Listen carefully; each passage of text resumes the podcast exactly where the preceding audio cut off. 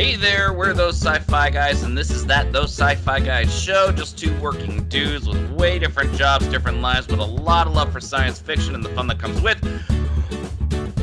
We're your hosts. I'm P.S. McKay coming to you from creative bankruptcy, and I hope that you have my lack of witty intro forgiven.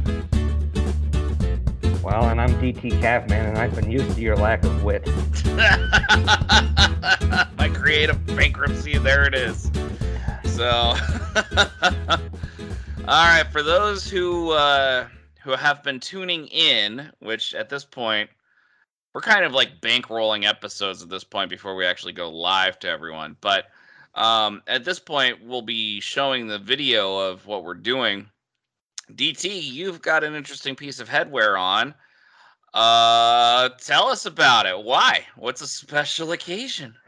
Uh, well, the special occasion was I just decided I wanted to wear this particular one as we discuss this particular uh, topic today.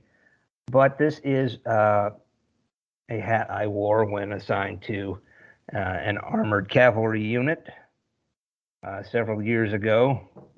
Um, it does not reflect, uh, you know, towards the, the end of my career. It was more of a middle of my career stop, but it was very cool. Um, but why? Why are we wearing? What is the occasion? I'll get to that. Oh God damn it! this is a slow burn. This is not a slow burn podcast. You know what happened last time? God damn it! stream of consciousness happened last time. Well, like I said, I mean, uh, the only cowboy hat I have is black, which just I didn't think fit. The brown is a little bit more the shade that uh, protagonist of the series we're going to discuss uh, today. And let me say that of all the topics we plan on discussing, I have not done more research than I have for this one. And let me tell you, I've got thoughts. Well, good. And uh, I, I did some rewatching today, the last two, last couple days too and I it all it did is serve to remind me just how much I love this series. Today we're going to be discussing the late great uh, one-time shot from Fox from 1993-94, The Adventures of Brisco County Jr., a sci-fi western comedy with hints of steampunk, uh, Weird West, as well as uh, just just a lot of fun. Uh, and of course, there's definitely a lot of dated '90s references. Uh, but I can definitely say it's one of my favorite TV shows of all time. And yes, it only lasted one year. And yes, I really only started seeing it in syndicated reruns.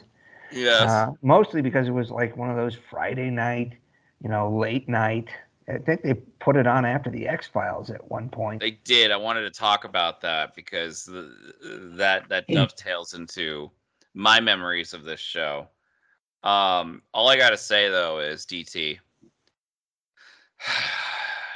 At this point, I think the audience has a good idea of your kind of humor, and my God, this show has you written all over it. That, with that's the campy humor and those stupidly awesome one-liners that are fantastic. They're so good they make you cringe, and then after you cringe, you laugh because uh, you just can't help yourself because it's so it's wow. Like well, a lot of the humor is very meta. It, they they're definitely a couple of fourth wall breaks where you know people kind of turn and look at the camera a little. Um, just, I just, uh, I thought we ordered a no smoking room. oh yeah, there's a lot of these classic like bad. They're almost like bad action star puns, or like mm-hmm. something you'd hear from like Lenny Briscoe oh, in an old episode of, of, Law and Order. Straight out of Army of Darkness, man. I mean, that is well, the quintessential queen of it all. well, of but, course, because Bruce Campbell is the star of this show. Both, mm-hmm. and to me, and I love Bruce Campbell. Uh, for those of you who've probably heard me mention before, Bruce Campbell is one of my all-time favorites.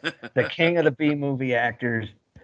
Uh, as is hysterical. He he pokes fun at himself, uh, but he's done some great roles. You know, more like Sam Axe on Burn Notice was a great role. It was, it was mm-hmm. less camp than he had been doing recently, uh, but he's he's been in a ton of uh, movies on sci-fi, which were you know basically vehicles for him just to be Bruce Campbell in a different setting, or the legendary sci-fi horror comedy trilogy. Well, the, the he was of course kind of became famous from the Evil Dead uh, trilogy. Oh, and kind of that that was his that was a springboard. Right, and Army of Darkness is is not only it, it, it, it, you know Evil Dead was a straight up horror movie, and it was a pretty good one despite you know having like a five dollar budget.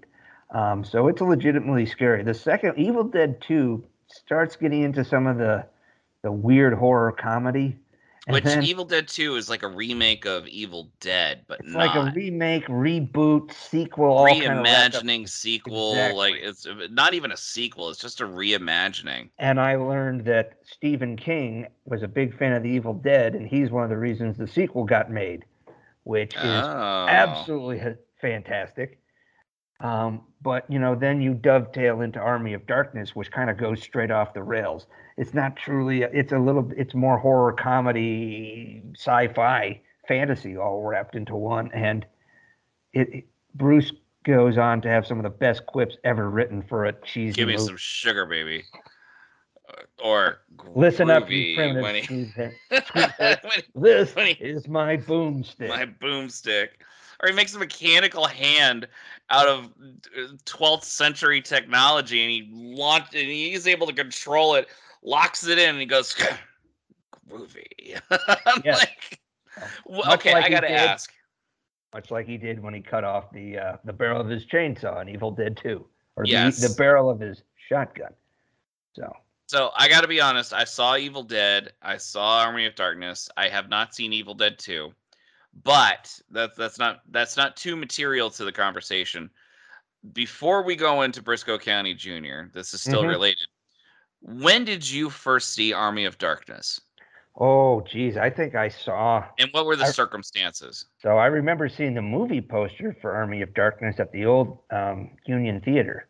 Right, remember came out in '93. Right. Um, so. Wait, where was the Union Theater? The it was hell? the one uh, by the train station. That was in downtown um, Brockton, old... right?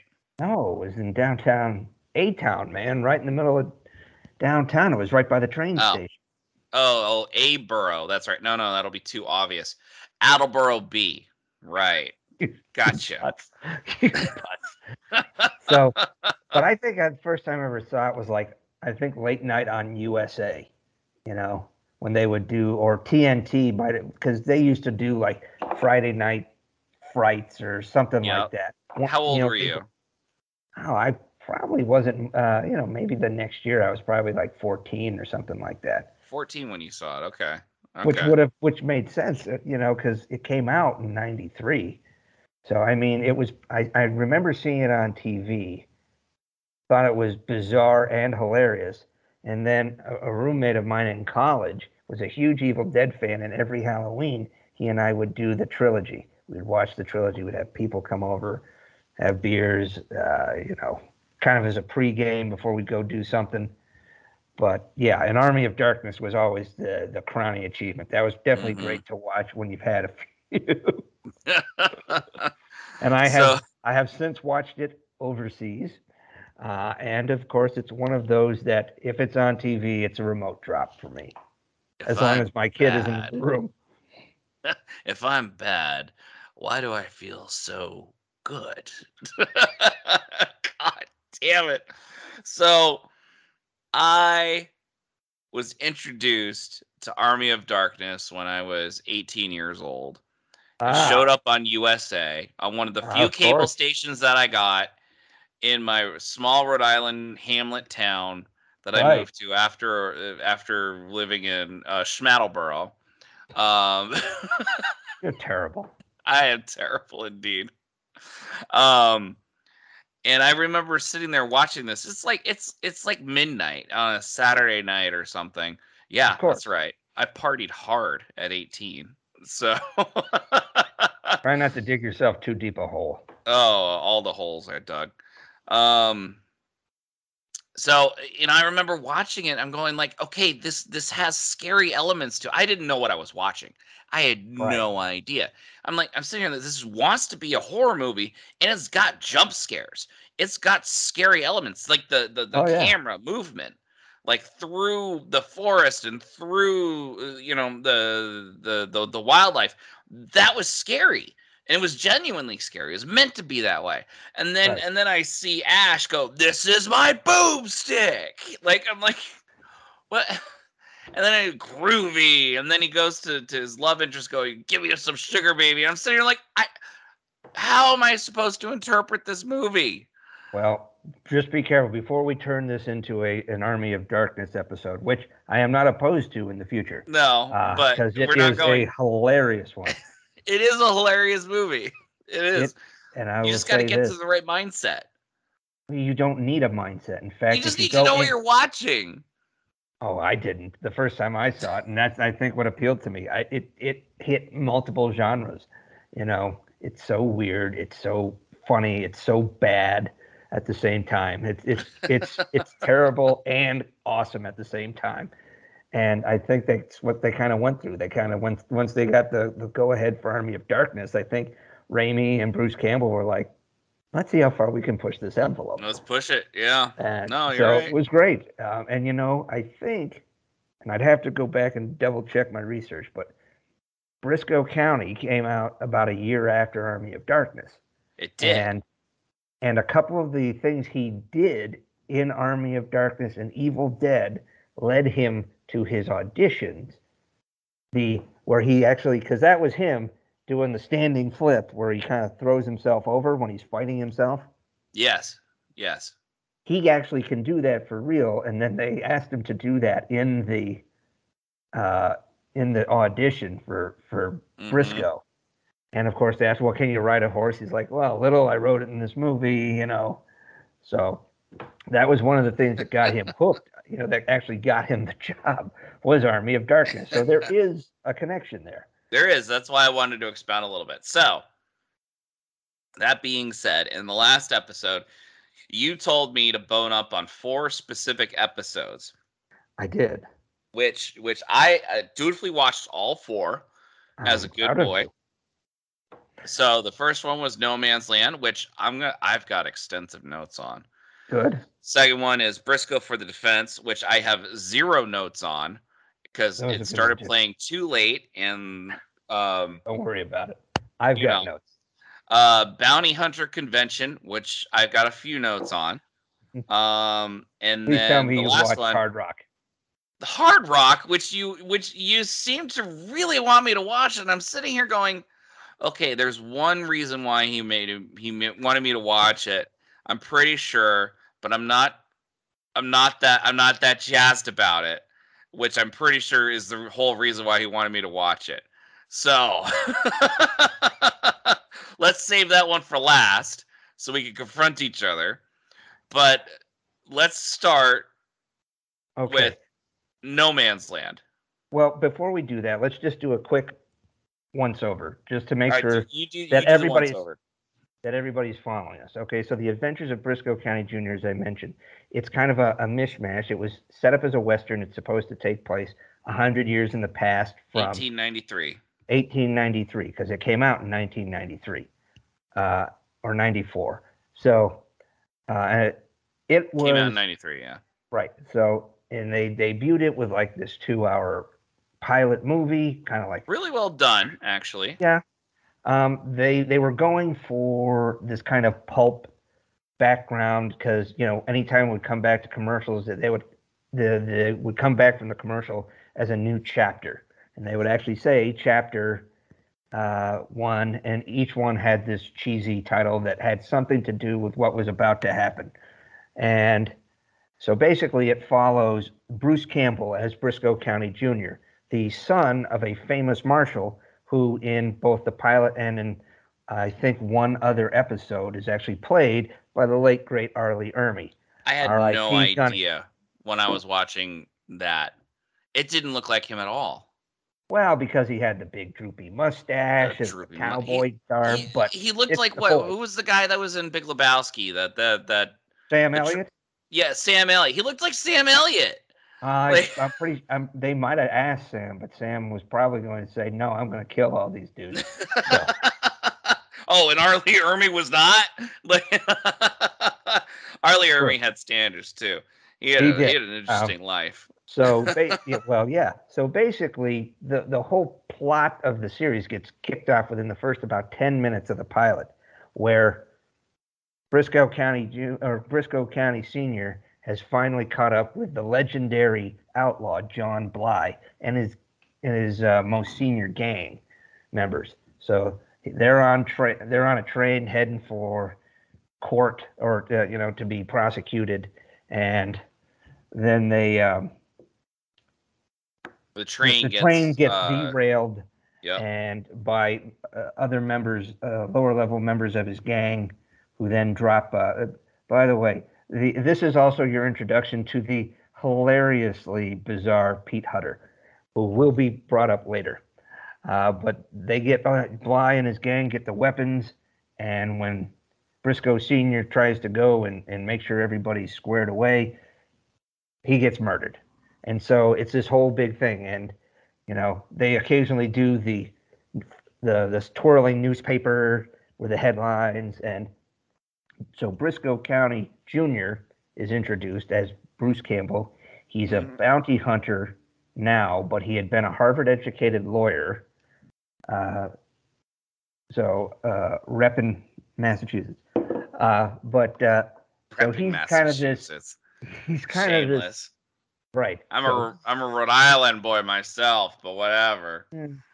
So we kind of you you get introduced to him, and he looks a little scruffy you're kind of not sure what to make of them at first, but uh, basically the the the weaving plot throughout the majority of the the well the series the season is uh, Brisco County Jr. being employed by the Westerfield Club, which is a group of quote unquote robber barons, uh, big magnates of uh, um, industry, uh, railroads, cattle, shipping, and there's a whole bunch of them. So it, they, they're they're centered in San Francisco, and they hire Brisco to go track down John Bly and his gang, who have been interfering with their ability to make business and make tons of money.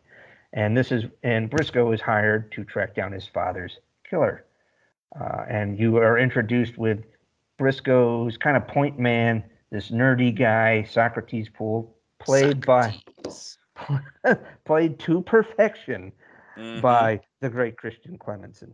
Okay, who many people probably would know for his stint on Boston Legal, but you know, and then in addition to as as uh, Brisco tries to track down members of John Bly's gang, there's a rival bounty hunter, Lord Bowler, again mm. played by another great, unfortunately late, uh, Julius Carry who oh my god, a, a lost treasure is definitely hysterical, a lost tough, treasure, poignant. Oh yeah, he was great as a rival bounty hunter, um, and you know there there's a, a, handful of recurring characters, two more of which uh, you meet in the pilot movie. Uh, Brisco's on again, off again love interest, Dixie Cousins, a saloon girl uh, singer performer who has kind of gets she when you first meet her she's involved with members of Bly's gang and she kind of gets herself in and out of trouble being involved with members of Bly's gang. But she she a lot of times ends up helping Brisco out and she's played to bombshell perfection by the by Kelly Rutherford and she she kills it. Um, and then of course you also get the legendary John Astin as the recurring Professor Albert Wickwire, who really kind of adds Gomez Addams. Gomez Addams himself. I probably in a half dozen episodes, but and, and, and he, he doesn't act. He's just Gomez, or he's himself. Like he never acted when he was in the Addams Family either. He's just him yeah, the greater greater than life, just oh, yeah. adding that charisma to to to the scene.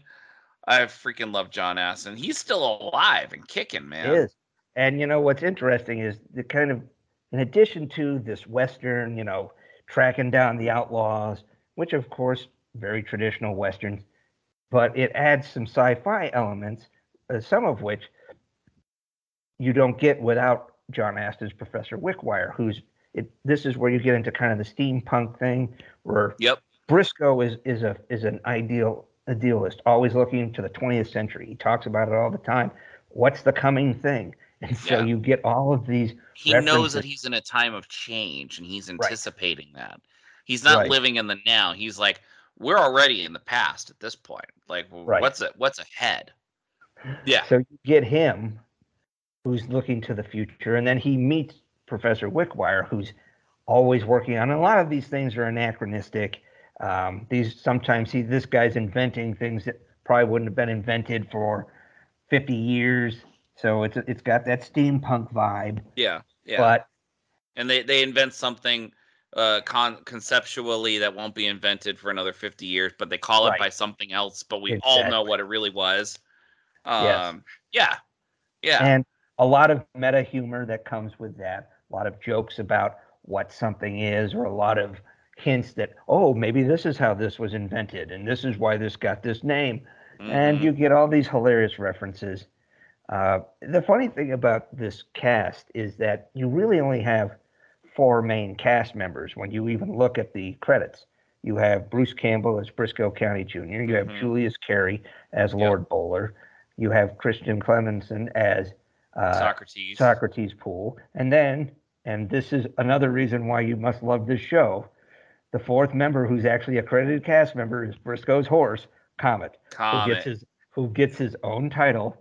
And, and if Brisco, you don't if you don't believe it, it's on IMDb. The for the first top four. Comet's number four on the listed cast.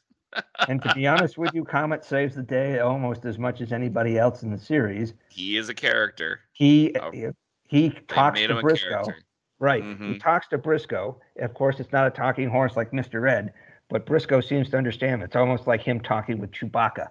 But yep. he's maybe more like R2D2 now that I think about it, because he's way more of a smartass. Com- Comet, yeah. Comet's a bit salty. Yes. You're right. You're right. I'll take that. Addition, I'll take that. In addition to that, you have another late but great character actor, Billy Drago as the villainous, deliciously campy, but in some ways very at times terrifying villain John Bly, who, and this is where you get some more sci-fi, is from the future and is trying. I didn't know find, that. Some bitch. Yes. I haven't now, seen enough watch, episodes to know that. watch the whole series, and I won't try to spoil too much because sounds like you might be interested in watching more. But John Bly is, is from the future and the orbs. If you've seen the pilot, you know about the. Orbs. Oh yeah, I know the orbs with the spikes that gave the Chinese, right. uh, the Chinese uh, laborers, uh, yes, chance to free uh, themselves. Yep. Yep. It's kind of, in some ways, it it kind of acts like the serum from Captain America. It turns good, great. It turns bad, worse, which you see in the pilot. So well, as as what any power would do for anyone. Right. Yeah who who has a genuine lead. Exactly. Um, so, so, so that being said, I think that's a good summary. kind of a running thing throughout it too, and I think where it gets, it I from? think it gets resolved halfway through. Uh, right, I think around because uh, and this is weird because it was a 27 episode season. It was a yeah. very a lot of episodes, which is great. It's a lot of episodes for 1993. Well, I mean, and usually you'd get some, you know, anywhere from like 23 to like 26 episodes. 26 was the standard. 27, 29, that's a lot. Right. So like, you IMDb is listing 29. Yeah, they might be counting the movie as a separate, you know, but they had, um, they they were pushing 30, you know, hours of television to watch, and it was, mm-hmm. and I'll say, and I won't lie, I enjoyed the hell out of it my first tour in Iraq, I actually it, it just came out on DVD, and I had it mailed to me in Iraq, and I definitely binge watched Brisco, and it it is definitely, as I said, it's a favorite. Anytime I deploy somewhere and I have a small box of DVDs that mm-hmm. comes with mm-hmm. me, that's always one because it always it's brightens fun my mood. escape. It really is. It's it a great hilarious. escape. I gotta say. I, I mean, okay, so dive in. Let's let's go into let's go into No Man's Land. All right, so No Man's Land, which is uh episode four. Hold on.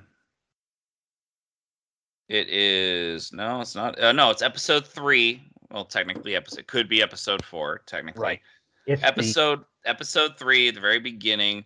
Mm-hmm. Brisco ends up uh in Brisco a, in is town down the Swill brothers. The Swill brothers, uh, Bill, Gil, Will, and, and Phil. Phil. Swill. Yeah. Um he gets he oh, shoot, what happened? He got he got his head knocked and he so ended up these guys Oh, he fell uh, down a cliff. Right. These guys had ambushed him when he was a young kid working with his dad and he got shot by them and they left him for dead. So he's kind of tracked them down over the couple of years, you know, on and off. And now he's hot on their tail. They're out on a rampage, uh, tearing up towns in the West, and Brisco's hot on their trail. It's him tracking down three of the brothers Phil, Bill, and Will. Yeah. Phil, Bill, and Will Swill. of course, it goes sideways when Gil shows up and ambushes Brisco. Um, my God, these guys are so hilarious. Gil's the only one with half a half a brain, uh, but you get in this. episode.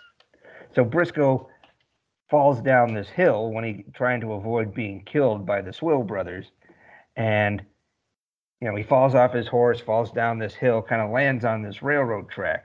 Since they're out in the, middle of the prairie, track, yep. prairie, the the Swills leave them, and they're gonna go in. They want to hide out in their ghost town, leave old hideout, to waiting for their cousin Ed, who, by the way, has stolen a prototype tank from, yes, from yeah. the army, and with tra- with tracks right. and definitely not like like the first tanks that came out in world war one. This definitely kind of looks like a hybrid between the world war the, the, the interwar year tanks between world war one and world war two. Um, still hilarious though. And yeah. then the, the with brisco hot on the heels of the swill brothers the side plot the b plot is poole then hires Bowler to track down the tank for the army Right. And so he's because I guess it was actually designed by whoever one of the in, industrialists in the Westerfield Club, yep. Robert Burns. So he goes to track it down for a handsome a ride, and of course he can't stop it. And so at some point, two stories. He's like, this will be the easiest three thousand dollars I ever make. And he gets on top. He can't open the hatch. He tries to shoot through it. It's right. all armored, and he just falls down. And exactly. then he's like, "Oh, great. Okay, fine." And in the meantime, well, Brisco, who's lying half stupid on this railroad track, is about to be run over by none other than Professor Wickwire riding a rocket on a rail car, and he's going to tour the country selling rides to show off mm-hmm. his inventions. He almost runs Brisco over if it wasn't for, of course, Comet saving his life. Mm-hmm. So, but but Wickwire Brisco's got his bell rung. Right. So Wickwire and Comet take Brisco and they find this town that's kind of off the map. And they call it ride no in land. called No Man's Land, and they start looking around and they realize there are no men. So this is actually all a, women. It was an old ghost town that was fixed up by a group of women who were trying to escape really lousy things going on because of course women had no rights to vote. They had, you know, they were basically in some ways not much more than property at times not mm-hmm. and now you have a, a, little society growing up of all women. One's the sheriff. They're owning bars. You know, they all own businesses. One's a doctor because oh, by the way, the doctor, Doctor Quintano, medicine woman. Natasha, yeah. I caught that. It's meta because at the time, Dr. Quinn Medicine Woman was a very popular yep. show. Oh my god! And that show was going on until at least 2000. Right. Um. But and here's where because there's a lot of and when you get sci-fi, there's a lot of there's there's a lot of Trek love in Brisco because the sheriff of the town is played Yar. by Tasha Yar herself, Denise Crosby. Denise Crosby, yeah. In a pretty and decent role too. She, I was just gonna say, she played it well. She played it exactly how she was supposed to play it. I was convinced, and she wasn't doing it tongue in cheek either. She played it the way she was supposed to do it, which which I I, I liked. Um, yeah. And uh, so, unfortunately, this is the old ghost town that used to be the hideout for the swills. so, of course, it all comes to habit. You know, Bowler rides in and tries to warn everybody, but the swills have already beaten them there, and mm-hmm. now they're mm-hmm. running amuck and they're waiting for their cousin Ed, who, by the way, married his own mother. Yes, if this isn't proof, the swills inbreed, which is which is no, which is told quite a lot. And two of the Swill brothers were veteran Star Trek actors as well. Uh, so it's pretty damn. Go funny. on, volunteer that information because I didn't know that. Well, I, like I said, I've watched this series several times, but the the whole thing comes down to the end where Brisco. Bowler, well, all right, hold on. Rules need to be said. the The town had a rule: no guns. No guns, right? And the sheriff took the guns and confiscated them. Right. And then and then when the Swools came in, they can't defend themselves. They couldn't defend themselves, which is an interesting thing.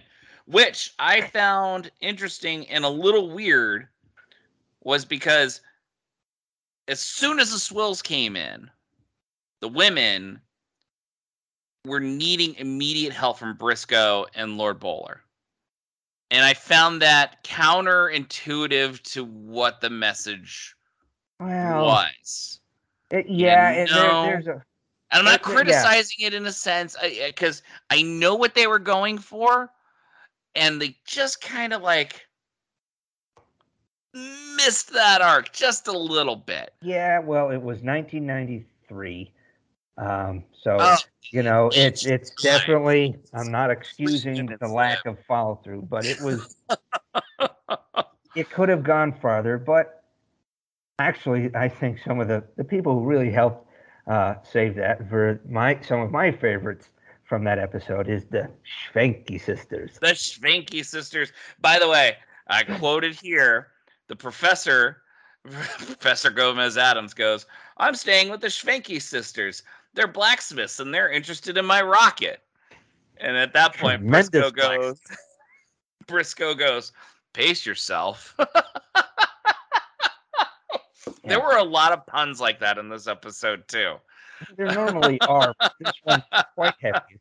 And of course, if you see the episode, these two are are very beautiful, but very large, muscular. Obviously, looks like female bodybuilders mm-hmm. who are German, and they're both blacksmiths, and they they show up in a later episode, by the way. Oh, okay. Well, they were intimidating individuals, so.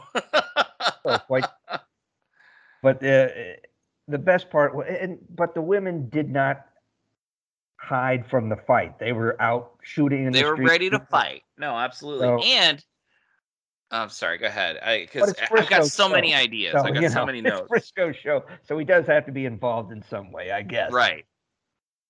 So I got some thematic thoughts about this episode. Please, please let me know, my good man. So the first one was the reverse chastity belt idea. Okay. Mm-hmm. So you know what a chastity belt is for? It's yeah. an iron belt to prevent to prevent a woman from losing quote mm-hmm. unquote her virtue, or yes. i.e. like horrible things happening to her. Yeah. Um. Anyway, it was kind of the opposite. Women were fighting the iron tank that was coming towards them. This, oh, so, this you, so you're equating that to be phallus. a This iron phallus was coming towards them. And by the way, by the way, it took another iron phallus where they were whacking at each other at the very end to defeat each other. I think you might be reading too far into no, that. No, I was not. I was not. I was not. No, they were literally wagging at each other, and then they exploded well, on each other. It definitely was a dick measuring contest. It was, and then they exploded on each other. Which, by the way, what does that mean? Like, well, it was filmed in California, so I'm assuming it was being progressive. Oh my god, uh, I just found that very interesting. Like, I, I, mean, it was, it was, it couldn't have been helped. The observation. I think it was one so, of the last TV series to be filmed on the the the old back lot, Western lots. I've been to that Western lot a few times, and it looks completely different from how from how it did in the show. Um, it's I'm a lot sure smaller now because westerns aren't as much. They're not in as much demand, and what what Universal does is they actually go up to further north, uh, to to Simi Valley, not to Simi Valley, to to uh, Santa Clarita, uh, to be to film um over there at their their lot over there. So for westerns, that is. Well, it's but better than filming outside Tucson and calling it Kansas.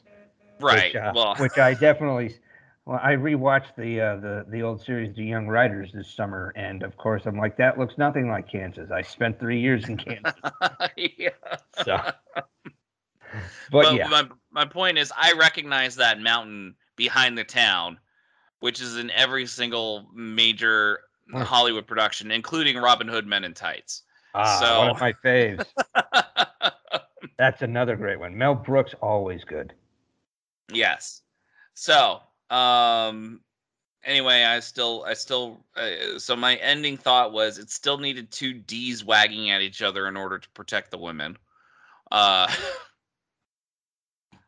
which... well, still. And then they explode upon each other. So next is Brisco for the defense. I have no notes for this. I remember this where Brisco's friend is framed for murder, or quote right. unquote framed for murder, his, and he wants Brisco to defend him, his college friend. And, and, Brisco's like, I am not a lawyer. I'm I'm not practicing and stuff.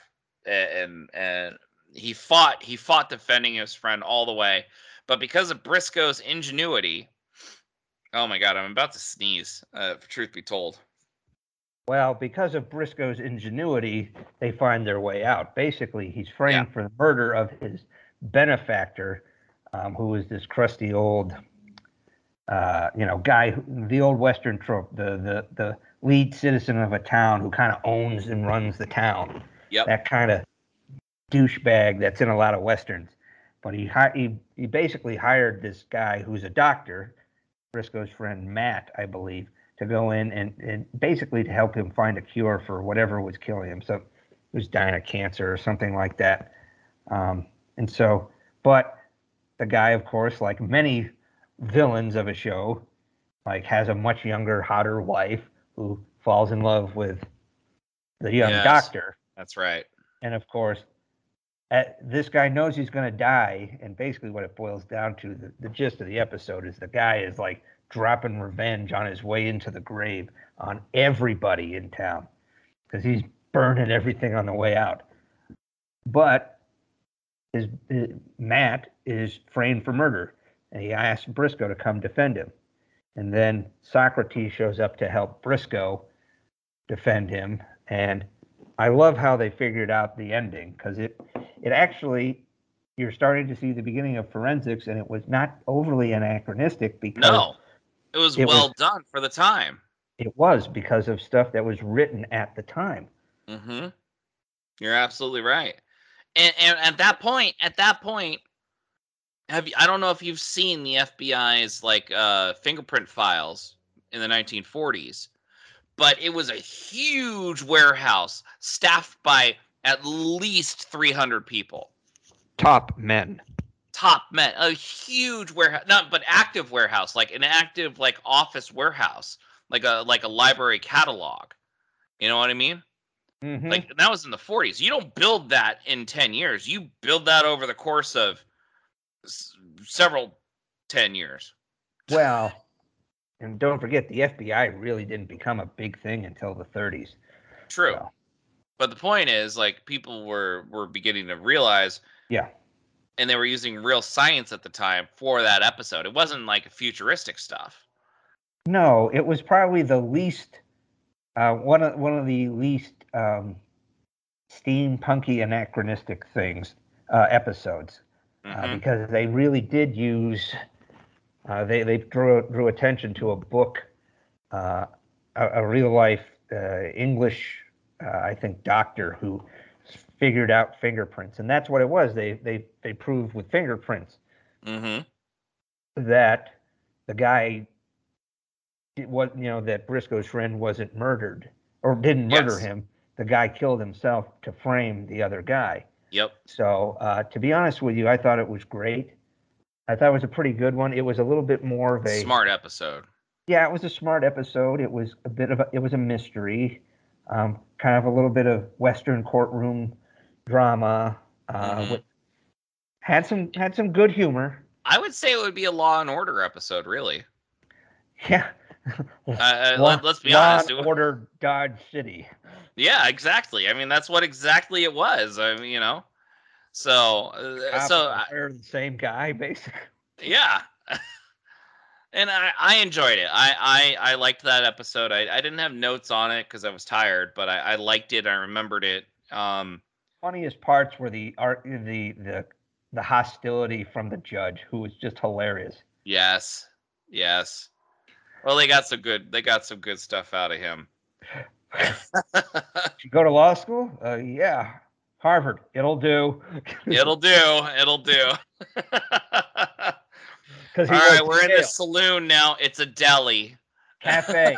it's a cafe. No, it's a cafe. Yeah, that's right. Clear this saloon. Cafe. So yeah. Just, they always always has like a background guy who yells stupid shit. Yeah. Yeah. In every, almost every episode, there's some yeah. great episodes. Um, you know, the, the, actually, if you watch the whole series, uh, you'll see that kind of like how Marvel um, has different themes for a lot of movies, like Ant Man and Infinity War, were basically heist movies, and then you have you know the spy thriller feel of you know Winter Soldier, and then you kind of have the almost straight up comedy of like Guardians and stuff like that. Well, so, uh, you know but, what you're talking about is a television show. Hmm. And and and it's actually Marvel that has changed the movie industry into turning fran- movie franchises into long TV shows. Well, it, it was. It's basically it's a TV. I mean, but but that's never been done before on the movie scale. Right. But on the TV scale, that's that's that's what we're used to. That's what we know. Exactly. But it, but you get to see a lot of different kind of genres come out from. Uh, it, eh, there's a pirate episode. Oh shit! all, all pirates, and one of one of John Bly's gang was a former Caribbean pirate who gets kicked off the high seas and is riding around in an armored stagecoach. Mm. And he's so narcissistic. He has a guy who sketches everything, who, by the way, is played by Gowron himself, Robert O'Reilly. Well, right, okay, okay, okay, okay. So let's bring us to the Bounty Hunter Convention, which is uh, speaking of Gowron. We got oh. Martok himself as oh. Mr. Hayes. I love J.G. Hertzler. He's one of my favorites from Star Trek recurring actors. if he I, am a little disappointed when I rewatched that he didn't end up yelling about vintages of wine like Martok would do. Oh, well, I mean, he was barely in the episode. He was at the very beginning. I know. So what, what so what we have here is like a bunch of bounty. So this is this is the bounty hunter convention, and a bunch and Brisco and and Lord Lord Bowler and a bunch of other bounty hunters are invited to this island for a weekend getaway not romantic, mind you, but to compare and contrast notes on how best to capture criminals. Mm-hmm. And at the the very first scene of them, you know, checking in, some uh, one of the, one of the more jerkish bounty hunters cuts in front of uh, Brisco while checking in, gets Brisco's room, and we see a bomb being planted in Brisco's room. Yep. Another who's done it kind of like uh, well, it was, it was, Indians kind of thing. It, yeah, it was Ten Little Indians by Agatha Christie. I mean, that's what they're basing it off of. Um, so it was a fun little who done it, and people are dying along the way. I don't know if we want to give away who it was. I don't even well, remember the guy, the, the but we did is, see them. If you watch the whole series, a couple of those bounty hunters show up in a couple other episodes, uh, particularly the episode Crystal Hawks, which is basically Brisco is framed and all the other bounty hunters are after him in that episode. And a few of them are in both. So it's okay. it's, it's a neat episode. Plus the the there's a female bounty hunter played by Sheena Easton. So, oh, she wow, Sheena Easton, really? Yeah, the another, Sheena Easton. The Sheena Easton. There's another episode that's like kind of like Murder on the Orient Express. Yeah. Brisco's escorting a a prisoner, but there's an assassin out after this prisoner, and they're all on this long haul, um, long haul uh, uh, stagecoach, and so mm-hmm. you see mm-hmm. a bunch of you know, people who's the murderer, who's after this person, and one of the guest stars of that is Dr. Timothy Leary. So, I mean, they they actually pulled in some pretty interesting guest stars, in addition to, um, you know, some of the the great character actors of the '90s, '80s, '90s, early 2000s. You you watch some of those, and you're like, oh, I've seen that guy in a bunch of stuff, but um, you know, you got uh, Billy Drago as like the main villain of the series, John Bly, and of course he was one of the bad. He was like the assassin in the Untouchables with Costner and Connery. Oh man! So you've you've got some you've got some heavyweights. You know, you've got uh, MC Gainey as Big Smith, who's a who's a bad guy in just about everything. You know, uh, you got I can't speak enough about how many great characters. Of course, and one of the most legendary character actors is James Hong. James Hong. Yeah, James Hong. He's like in was it, he's an he's an older Asian man. Did you ever see? Oh my god! the Seinfeld he, episode, the restaurant, the Chinese. Oh my god! He's, he's in everything. He's like yes. he's the every Asian guy. Right. He was in like, at least at least in the the late '80s and early '90s. He was yeah. the every Asian guy.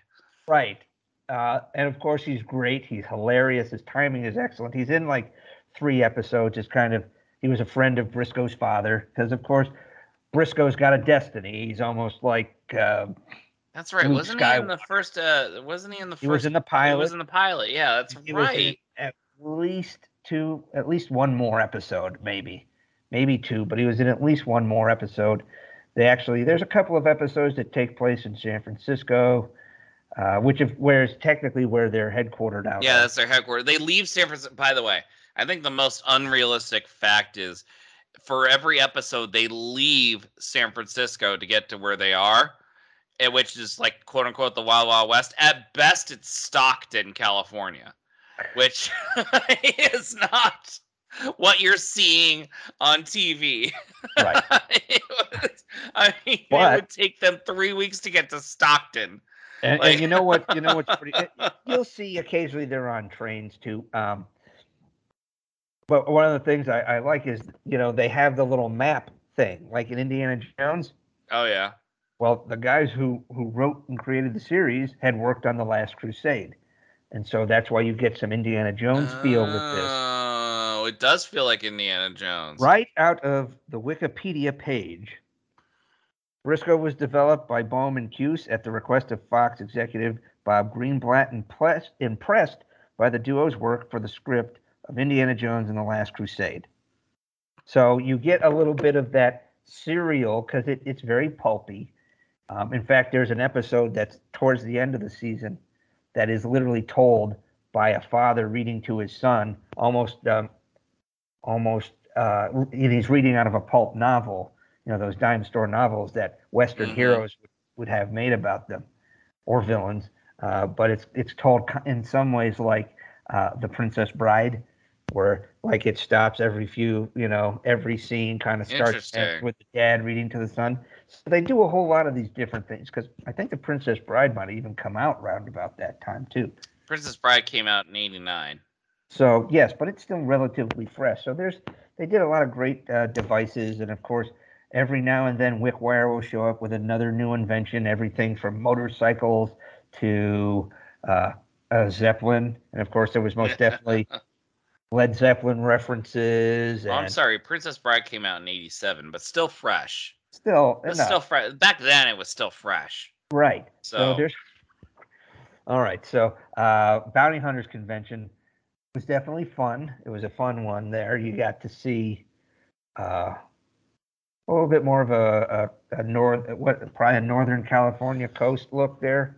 Well, you, you, what you saw was Lord Bowler start taking uh, from the episodes that I've seen so far, but Lord Bowler taking a more leadership role and and and taking right. an initiative where where you really saw Bowler and Brisco. Brisco started looking up to Bowler at that point. I well, feel like they became partners. They uh, became partners. Halfway through the series, they really started to become partners, helping each other out. Yeah. Which, of course, you see when we talk about the episode Hard Rock. Um, so you go, you kind of they start off as rivals, and mm-hmm. then kind of an uneasy alliance, and by the end, they're buddies. They're buddies. They trust each other. I mean, and, you know, and, if you were to Bowler try to, has a, a a, a vicious a vicious bark. He does. But man, is his is his uh I don't know, his lick is his lick sensuous? I mean, like his bark is worse than his bite. Is that what you're saying? I, no, he's got a terrible bark, but I mean, he, he can hug. Uh, what what, what do we a, want? He's got a soft inside. He, he's okay, a, let's go with that. Yeah, he's you know kind of one of these tough guys with a heart with a heart of gold. You know, he'll go out yeah. there, he'll wreck some dudes. Um, of course, and you see that in that hilarious cave scene in Hard Rock. Uh, All right, let's get to Hard Rock. So Hard Rock might be the funniest episode of the entire series. this is where I felt like I was watching Army of Darkness. Uh, it, it you, but you've got everything from organized crime to you know. Okay.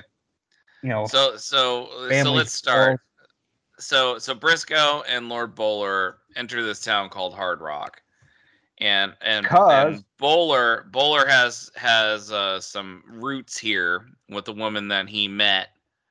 Um, whom he never con- consummated anything because she was married, only to find out that her husband had died two years previously. When they served in the army together. When they served in the army together. She was the wife of uh, an officer yep. that he kind of fell in love with while he was supporting her while they were looking for her missing husband. Mm-hmm. But Bowler's kind of a traditionalist, and he, you know, man of honor, not not traditional, yes, man of honor right, man of point. Honor. So they they they get there, and oh, oh gosh, what's her name? I didn't write her down. Lenore is her name. I can't Lenore. remember the actress. So name. Lenore, she's she's a, a restaurant a restaurateur, and uh, she owns a restaurant, and she's being plagued by the these uh, uh, bandits, if you will. Uh, Basically, and... they're guns for hire by a former gunslinger who is running a protection racket. Right. Right. I'll, uh, I'll protect Hondo. you from all these. Yes, Hondo. I'll it's a nice you place you got here. Right. You shame, shame if it has to something has to happen to it. About a, uh, half the episodes of the A Team were ran, ran oh, around oh, yeah. plots like this. Yes. So, do you know how much that the townships were paying uh, for that Hondo protection? Hundred dollars. Do you know how much that costs nowadays? For what? For that what? same amount? Like if we had to pay that equivalent? Well, give a guess. Give really. a guess. I know. I I'd know. Give a guess. Say it's and because it's a month, right? A month. I'd probably say it's anywhere uh, maybe ten grand a month. Oh wow! Now you make it. Now you make it sound like unimportant. Three thousand fifty dollars a month. Well, that's still that's a, a lot. That's a big sum. Think about that's just to give the idea. Uh, that's a big. Imagine being a business owner having to pay three thousand fifty bucks a month for protection. Well, yeah. I mean, that's probably most of their profits. That that is all their profits. So I mean, you're right. It's not. A, so this actually is technically a bit of a bowler episode because it is a bowler. Bowler episode. is the reason they come in there because now it's it because there's been several other times that they've had to go do something because of a friend of Brisco's. But I think this is the only episode where we actually go to see somebody from Bowler's past. Yes. And that's kind of neat because they have a very sweet and respectful relationship. Mm-hmm. And she's tough as nails and she won't give in.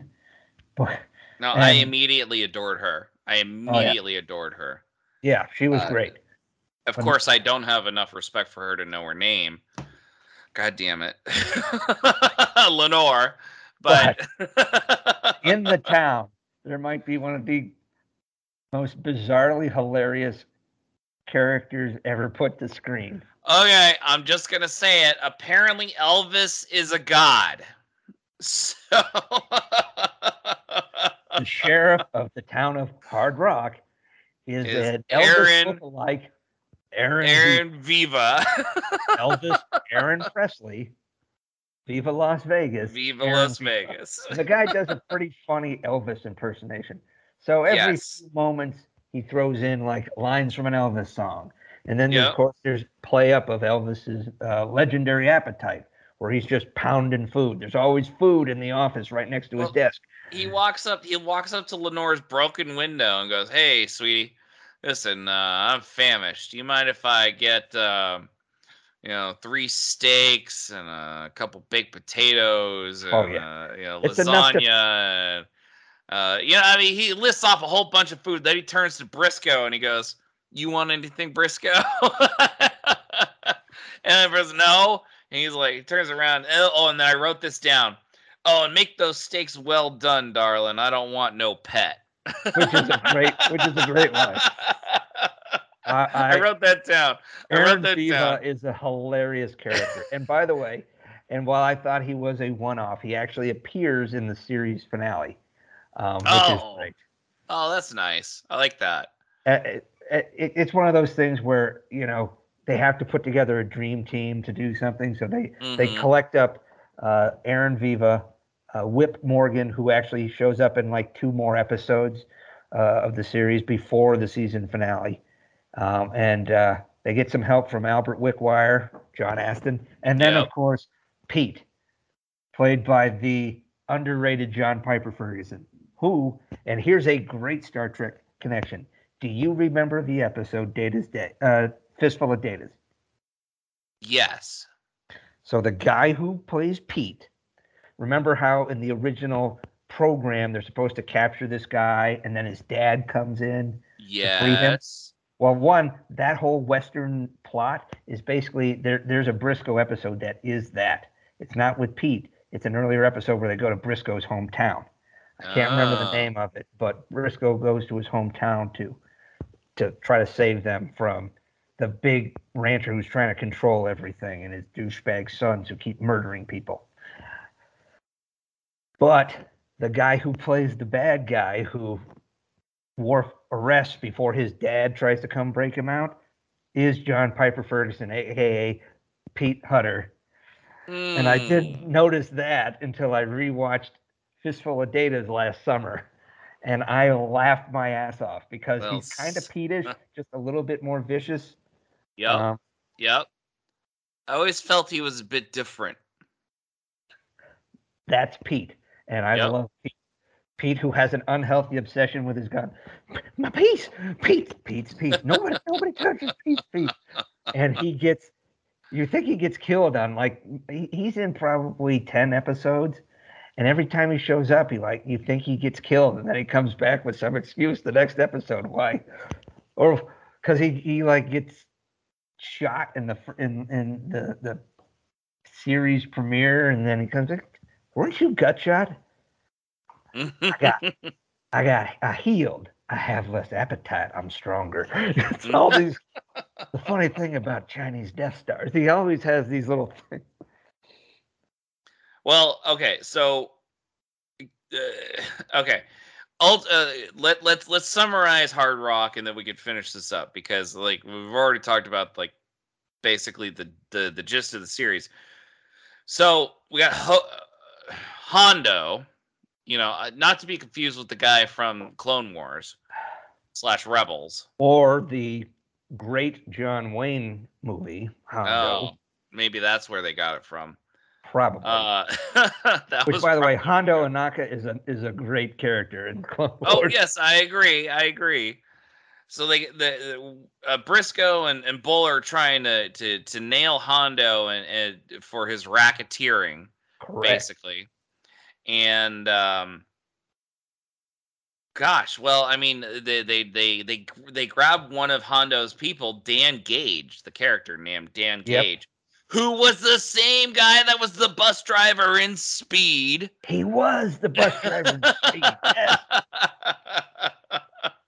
and then, which that man needs to be in more things because I don't see him enough. He he does he has this he gives off this kind of creepy vibe. So he, he does play a lot of bad guys. Not a creepy vibe. I know that was not at all my intention. No, no he's got a distinct I, look.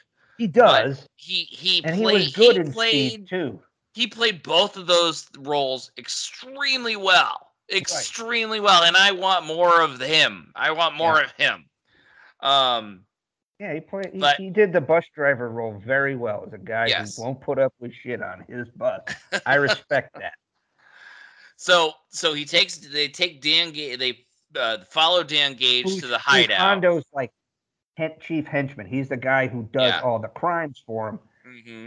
but they catch him and now they right kind of blackmail. They, they know where the hideout is. Yep. But they then the rest of the gang comes by. Right. And then they they they hide the Brisco and Lord Bowler and a uh, few others. Viva. Yeah, Viva hide out in the, uh, uh, a cave where the, oh, the yeah it's Brisco Whip because Whip screws it up Whips, like he yep. does. So it's Brisco Whip Gage and and Bowler in the cave, yeah. closed in, trying to use all of the gunpowder from all their bullets to blow open the cage. Yep. When, and this is a great Bowler scene. Oh my god, a giant black bear, uh, like l- literally. Okay, I, I don't know if you saw this. So black bears are not that big, right? No. But this black bear, they made sure huge. to have that camera on the floor to oh, yeah. show how big that bear was. and so they shot to Brisco and Bowler, and they're looking up at this big bear. And by the way, the camera level at their level was at the shoulder height, and they're well, looking up. Like, and you know what? Bruce Campbell was pro- is probably six feet, I think, just yeah. based on. But Julius Carry's probably six four. He's kind of thin a little bit like Snoop. He's kind of tall and thin, mm-hmm. but you know, but they make they they try to make him you know big dude, deep voice. Yep. And then he fights that bear. and Bull, so Bowler's like, oh, he only knows one one language. Starts to confront the bear, and then he's and then he grabs the bear by the bear. He fights the bear barehanded. And of course, it you you get to see the classic you know, man in the bear costume fighting yeah. a, a, human, um, but you only see the shadow from a yes. from a light on the wall. So uh, so now it goes away from the the live bear to mm-hmm. the man mm-hmm. in the bear suit, and they're fighting shadow fighting, which is hilarious. It's such an old like silent movie trick. Oh, it's, it's, it's great. true. It's true. Like so. So then he comes back. And Brisco's like, "How did you do that?" And of course, Bowler's like, you don't want to know. As he's got like this big chunk of fur hanging out. Yeah, the big mouth. chunk of fur there. Like yeah, he took like, a big chunk. like, Case okay, man bites bear. Well, there we go. I mean, that's the point. We don't need to ask because things got weird. Things got weird. There's a in an uh, in another episode. It's an orb episode. Bowler is trying to find Brisco, and as he's tracking Brisco, like looking through the dirt, he is face to face with a rattlesnake, and the tirade he unleashes at this rattlesnake might is one of the funniest things you've ever heard. And then the snake kind of looks at him and like goes in. the snake goes away. Yeah. Oh Jesus, that makes yeah, sense. Don't come that, back either. Jesus. So, but so basically, the episode wraps up with it turns out that Whip is Hondo's kid, and he's mm-hmm. after Hondo because Hondo killed his uncle. Hondo killed his own brother, who was taking care of the kid while he was off being a criminal. And the kid wants revenge, but eventually Because one thing you'll notice is that there are not a lot of deaths, and they're very rarely shown. I was just going to say that. I was going to say show. that. Uh, there's a lot of like when when Hondo kills Gage, he, he goes upstairs, closes the door, and you hear the shot, mm-hmm. and then mm-hmm. he comes downstairs. Uh, you know, even in '90s television, you'd see dudes getting shot. You know, it was not like they were. I don't know. Father know Dowling Mysteries, a, a, a TV show about a Catholic priest and a nun. I know Father Dowling Mysteries. You, you saw people getting shot and the blood Father spurting out of them. Steve. Yes, and you saw the blood spurting out of them. Like, but but well, this Brisco, is very team like, you know, where was, all these bullets fly and no one gets killed. Yes, yes, and I, I did love, I did like the idea.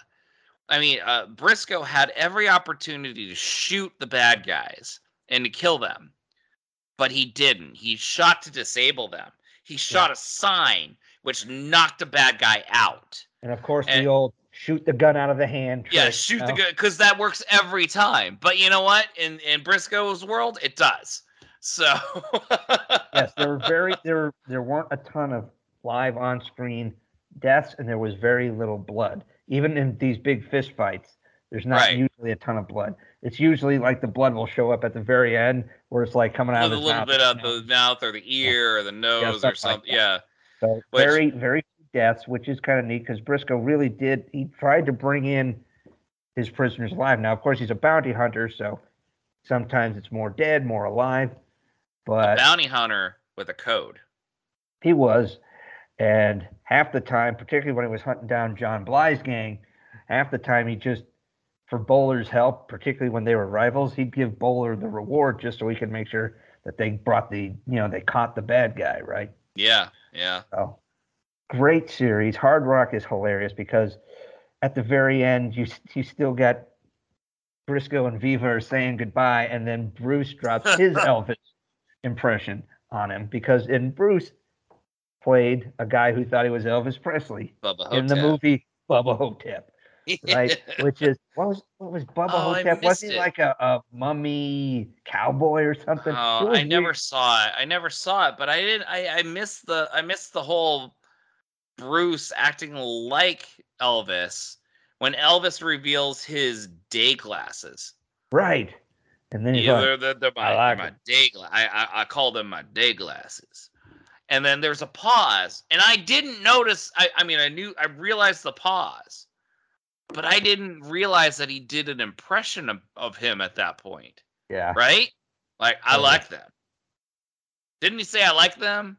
Or I like or something like I like, I like it. He dropped an yeah. Elvis on, and, and Viva's like, "What? What just happened?" Yeah, yeah. so he he Viva and Whip do come back in the series in the season finale, um, and part of it is Brisco and Bowler are falsely accused of treason and are hunted down by the army, who, who's being led by Terry Bradshaw and like three or four other NFL players from the early 90s. Oh my God. Including Jim Harbaugh. No freaking way. Yes, you got to watch he's, He's my ultimate enemy, Jim Harbaugh. There you go. Then you get to watch him lose. God. Yeah. Wow.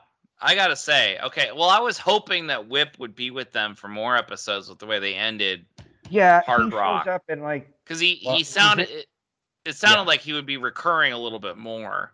Like they were like, "You want to? You want us to ride with you?" And he's like, "Yeah, if you can keep up." And then that's when Whip goes down.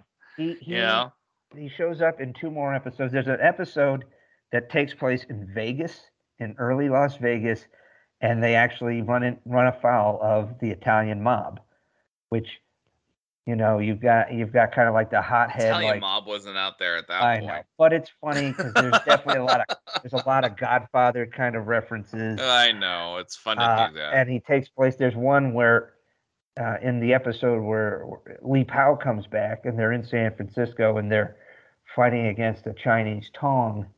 Um, so Whip comes back and Dixie comes back and that. There's uh, and of course they're all back in the series finale. The series finale, yeah. Treasons parts one and two. Yes, it's yeah. a it's it's a fun ep- it's a fun series of episodes. Plus, you get to see like them interacting with Viva and Pete uh, and Pete and Whip are all together, mm. and you get the professor. It's funny, man. There's a lot of great episodes. The whole series, I really enjoy. Mid, it's a delightful. It's a delightful uh, respite. It is, you know, because it's it's campy, it's pulpy, but you know, there's there's a message of hope. Brisco's a very positive person he yeah, and even though he doesn't come off that way right away. Thinking about the future. Well, he's smart though. You see, and, and this is Brisco really before Bruce Campbell has to basically act as Bruce Campbell for the rest of his career. Right. right? Basically, this is him playing a character before he has to play Bruce Campbell until he plays Sam Axe. So mm-hmm. in that like 10 year period where he basically goes from playing, you know, and of course, don't get me wrong, his role as Autolycus in Hercules and Xena was always fun because he was such a smartass. But he's usually That's playing. where I was introduced to him, by the way. He, he's usually playing very uh, quippy, smart alecky, roguish kind of characters. Mm-hmm. Uh, Jack of all trades, which was another short-lived, delightful. I love that show. Campbell that historical good. vignette. Uh, I downloaded that theme song, by the way, back is, in 2000 uh, on Napster. I downloaded both it. series have absolutely great theme songs. The theme song of Brisco County Jr. was actually used by NBC for years.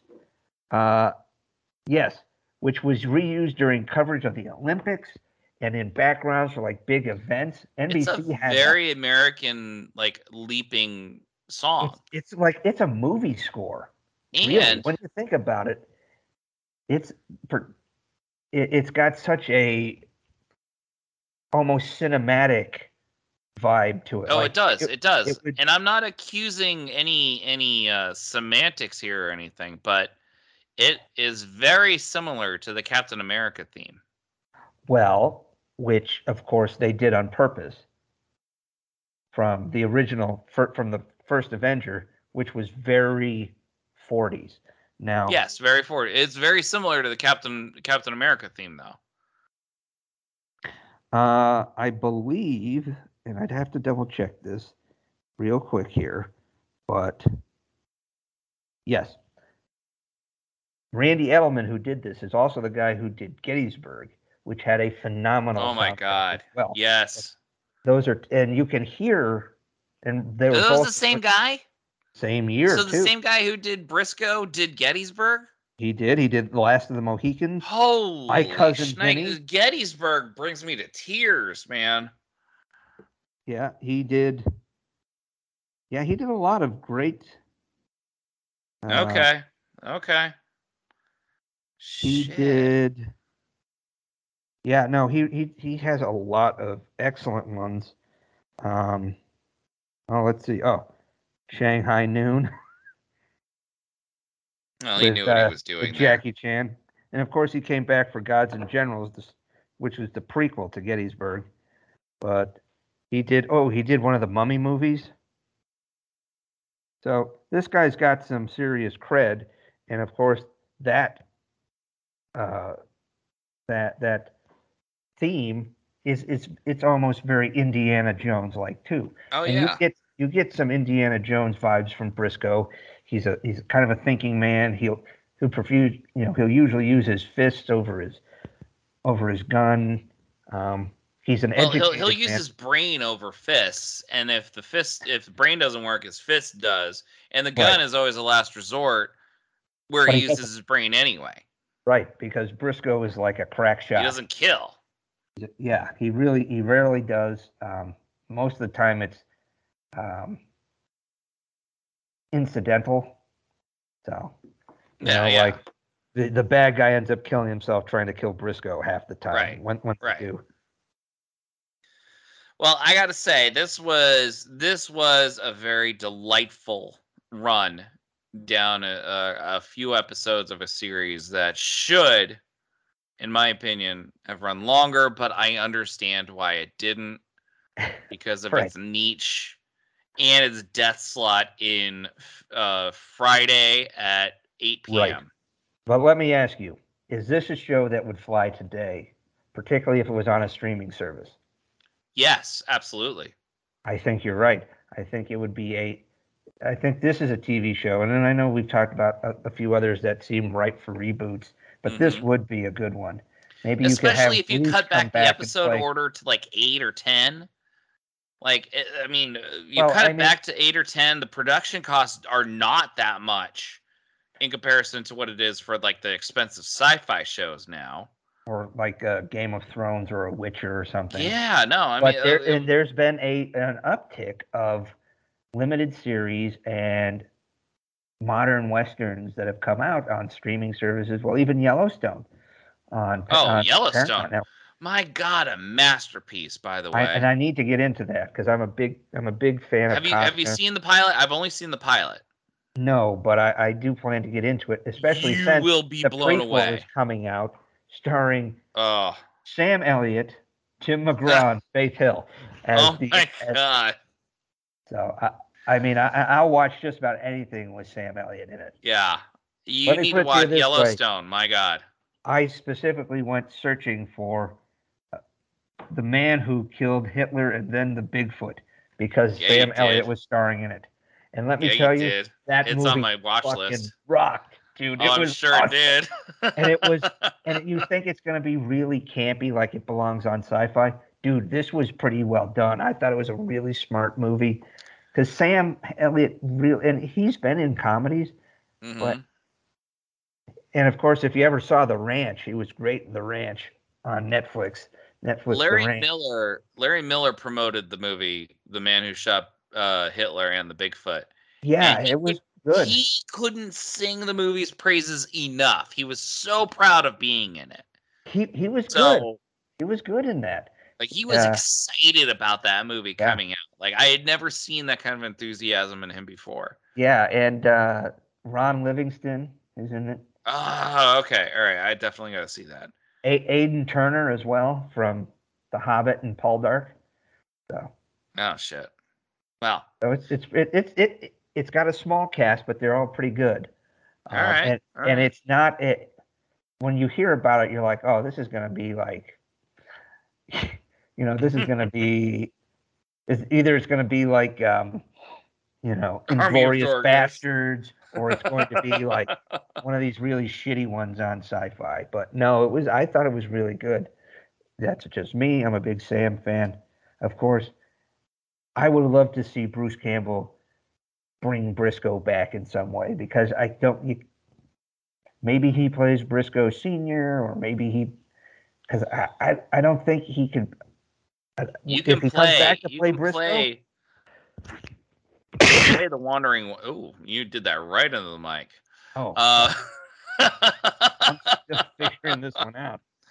You can play. You can play Brisco 23 years later in a in a dwindling West with him uh, marveling at everything that he predicted coming true. Mm-hmm. You know, what? and with an aging awesome. Western population.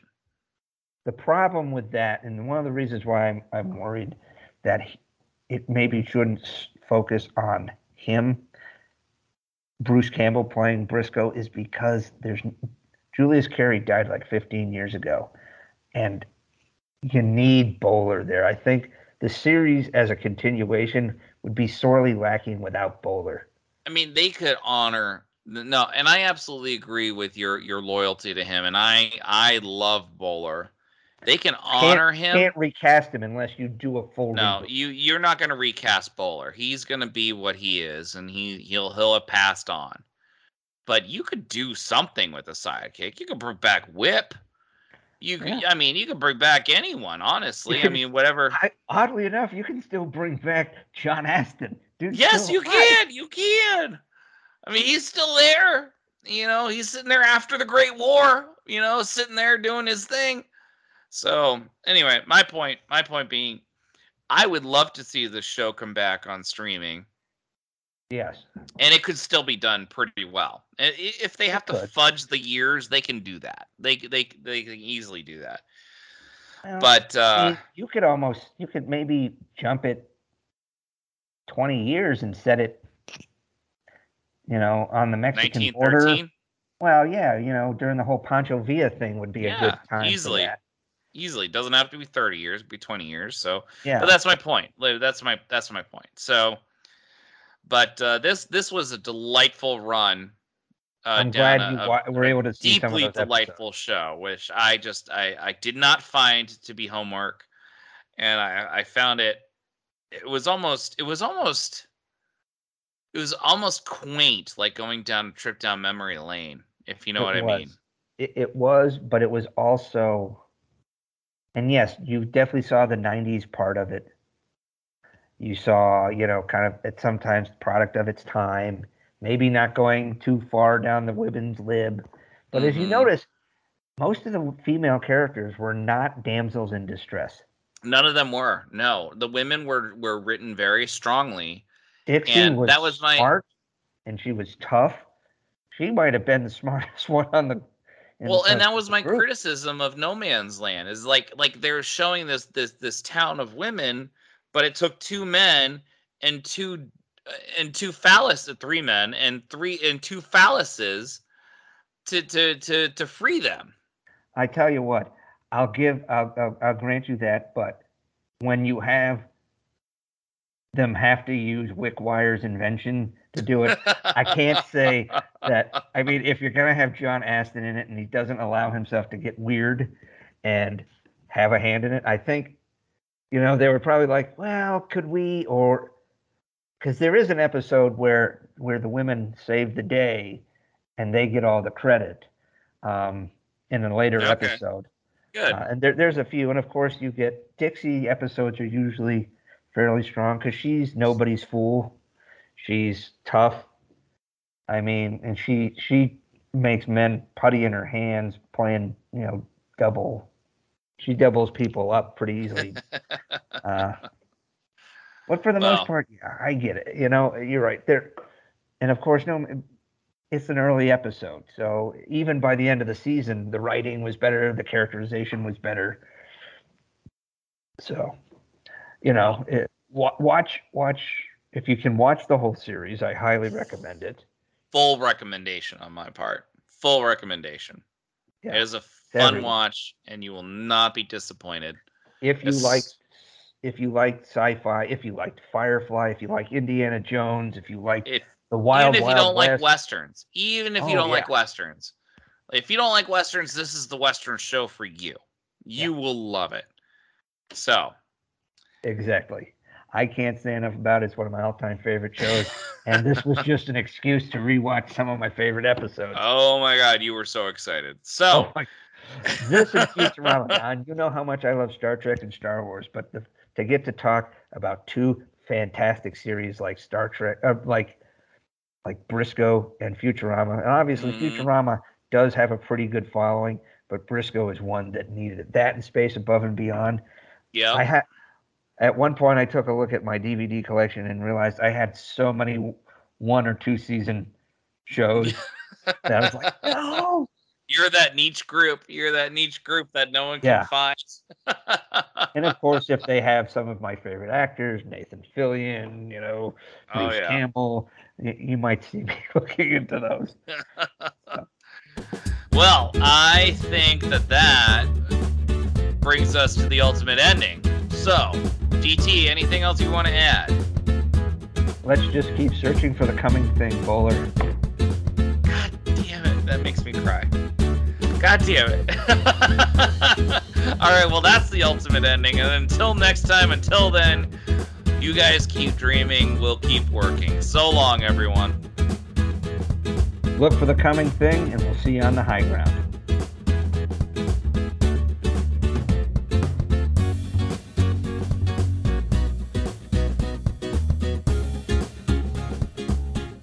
Those Sci Fi Guys is an independent broadcast by AlphaSite Productions, produced by DT Cavman and PS McKay. Music courtesy of Kevin MacLeod at Incompetech.com.